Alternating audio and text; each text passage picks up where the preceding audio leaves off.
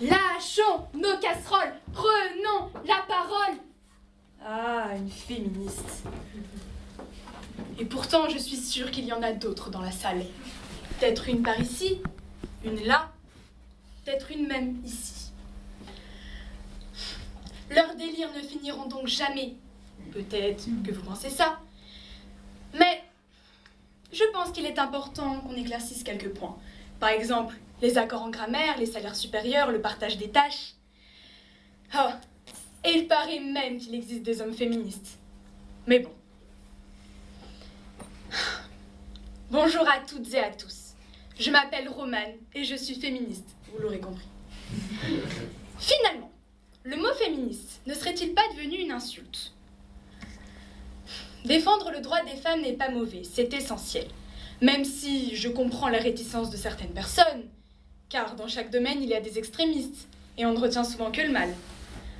Bon, vous l'aurez compris, la question de l'égalité homme-femme mérite encore d'être posée, et la lutte n'est pas finie. Redéfinissons donc le mot féministe. Féministe, partisan du féminisme de ses actions. Bon, on ne comprend pas trop, hein. Alors, cherchons plutôt féminisme. Doctrine qui préconise l'égalité entre l'homme et la femme et l'extension du rôle de la femme dans la société. Et c'est dans le monde du travail que cela est le plus flagrant. Car oui, les femmes gagnent en moyenne 12,8% de moins que les hommes à poste équivalent. Elles sont uniquement 14,7% à être cadres contre 20,5%. Elles sont 30,4% à travailler à temps partiel en tant que françaises contre 7,9% pour les hommes. Alors, qu'est-ce que cela signifie? Qu'elles ont moins de courage? Qu'elles ont peur de s'engager? Prendre des initiatives? Je ne sais pas. Mais pour le concours d'éloquence, Madame Delaunay s'est battue pour qu'il n'y ait pas uniquement des candidats masculins. Les filles n'avaient pas confiance en elles, se voyaient perdre d'avance. Et vous savez quoi? J'en faisais partie aussi. Alors, est-ce parce que les garçons s'imposent trop? Sûrement. Revenons à nos moutons. Certains patrons osent même avancer le fait qu'il est normal de payer moins une femme, car il y a des risques pour elle de tomber enceinte et donc de partir en congé maternité. Quelle blague Entre nous, un homme peut partir en arrêt maladie et une femme de plus de 50 ans est souvent ménopausée. Alors, je vois une grande discrimination féminine sur ce sujet.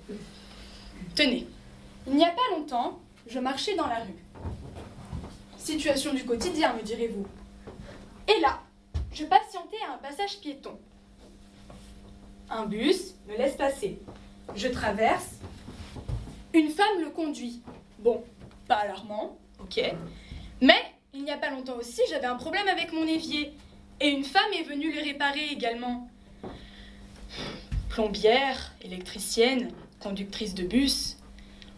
On voit souvent ces métiers pour des hommes, finalement. Mais je pense qu'il ne devrait pas y avoir de préjugés au niveau des métiers pour hommes et des métiers pour femmes. Le sport, par exemple. On entend beaucoup plus parler du sport, masculin que du sport féminin, alors qu'il y a des handballeuses, des basketteuses, des footballeuses. Hum, Ok. Parlons d'un sujet maintenant. La politique. Alors non, pas les gilets jaunes ce soir, on en entend déjà beaucoup parler. Plutôt Emmanuel Macron. En 2017, il a nommé Marlène Schiappa comme secrétaire d'État pour faire changer les mentalités sur l'égalité homme-femme. Elle a notamment proposé de dire bonjour à toutes et à tous pour ne pas exclure les femmes quand quelqu'un s'adresse à plusieurs personnes pour les saluer. Et cela se nomme l'écriture inclusive. Mais elle a également proposé de féminiser les métiers. Par exemple, au lieu de sapeur-pompier, sapeuse-pompière. Ça fait un petit peu mal aux oreilles, non Il n'y a jamais eu de présidente en France et il y a seulement 38% de députés femmes. C'est un record, certes, mais tellement insuffisant. Une égalité parfaite serait pourtant simple. Avec le nombre de politiciennes, le nombre de femmes qui, choisissent de faire des études en sciences politiques. Oui. Quand j'étais petite, mon père n'aidait pas beaucoup ma mère pour les tâches ménagères.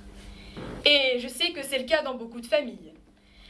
Parce que franchement, messieurs, faire griller des entrecôtes l'été au barbecue, repeindre un mur blanc en blanc, accrocher un tableau, ça n'arrive pas souvent, alors que passer l'aspirateur, faire la vaisselle, c'est chaque midi, chaque soir.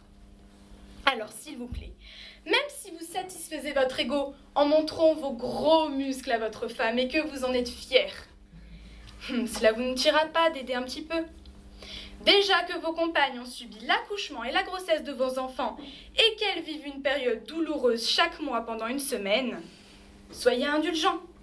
Alors, si votre femme vous propose d'aller en vacances dans un endroit où vous n'êtes jamais allé, proposez-lui la cuisine.